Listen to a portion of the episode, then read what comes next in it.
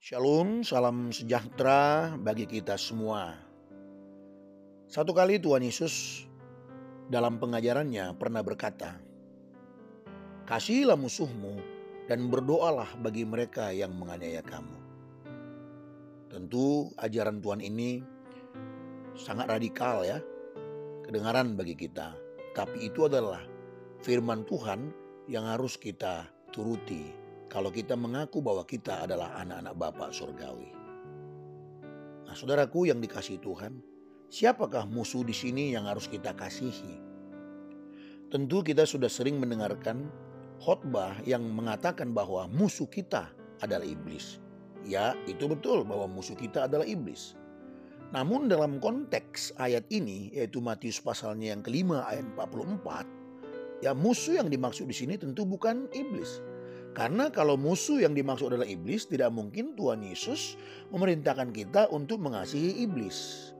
Lalu siapakah musuh yang dimaksud oleh Tuhan Yesus di sini? Mudah untuk melihatnya saudaraku. Di ayat ini Ya, Matius 5 ayat 44 ini dikatakan, "Kasihilah musuhmu dan berdoalah bagi mereka yang menganiaya kamu." Jadi musuh yang dimaksud di sini adalah orang yang menganiaya kita, orang yang menyakiti kita, orang yang melukai perasaan kita, orang yang menjatuhkan kita, yang membuat kita masuk dalam satu kesulitan dan lain sebagainya. Nah, siapa itu? Dan itu tentu bisa bukan orang-orang yang jauh, itu bisa orang-orang yang dekat dengan kita. Bisa pasangan hidup kita sendiri, bisa anak-anak, bisa orang tua kita sendiri, ya mungkin bisa mertua, bisa menantu, bisa teman kerja, bisa bapak gembala kita sendiri atau bapak pendeta, dan bisa siapa saja orang-orang yang dekat dengan kita. Nah, kepada orang-orang seperti itulah Alkitab atau Tuhan memerintahkan kita untuk mengasihi mereka, bukan membalaskan. Sekalipun mereka menyakiti kita, diperintahkan kepada kita untuk mengasihi mereka. Nah, saudaraku, mengasihi mereka, apa itu maksudnya mengasihi mereka? Kata kasih di sini terjemahkan dari kata agape. Kata agape artinya adalah eh, kita harus tetap mengasihi sekalipun tidak direspon kita tetap berbuat baik yang terbaik baginya, bagi mereka yang melukai kita itu, sekalipun mereka mungkin tidak memberi respon yang baik kepada kita, tapi pengertian kasih di sini artinya adalah kita harus tetap mengasihi mereka, berdoa bagi mereka. Kita tidak punya pilihan yang lain sebagai anak-anak Bapa surgawi. Pilihan kita adalah mengasihi mereka, sekalipun mereka melukai perasaan kita. Dan itulah menjadi Kristen, betapa mahalnya, saudaraku, menjadi Kristen itu. Nah, mengasihi musuh ternyata itu adalah karakteristik atau ciri daripada anak-anak Bapa surgawi.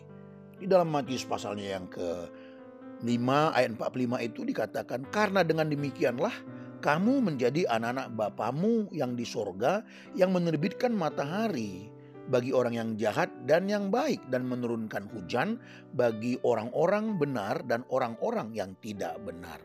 Jadi dikatakan di sini dengan kita mengasihi musuh ya itu adalah ciri dari anak-anak Bapak surgawi. Nah kalau saudara, kalau saya tidak mau mengasihi musuh, orang yang melukai kita itu, kita bukanlah anak-anak Bapak surgawi.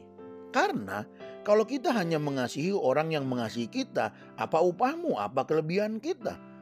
Bukankah orang-orang yang tidak mengenal Allah pun melakukan demikian? Nah, kalau kita hanya berbuat baik kepada orang yang baik kepada kita, apa lebihnya kita dari orang yang lain? Saudaraku di dunia ini, ya, berbuat baik kepada orang yang baik kepada kita itu adalah suatu hal yang biasa. Tetapi Alkitab mengajarkan kita agar kita tetap berbuat baik kepada orang yang menjahati kita. Sebab apa? Sebab dengan demikianlah kita disebut menjadi anak-anak Bapa Sorgawi.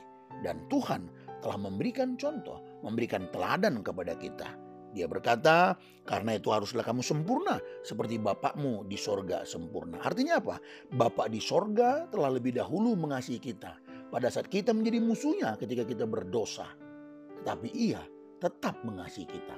Dengan demikianlah kita menjadi seperti Bapak di sorga. Selamat berjuang untuk mengasihi orang yang melukai kita. Tuhan Yesus memberkati kita semuanya. Amin.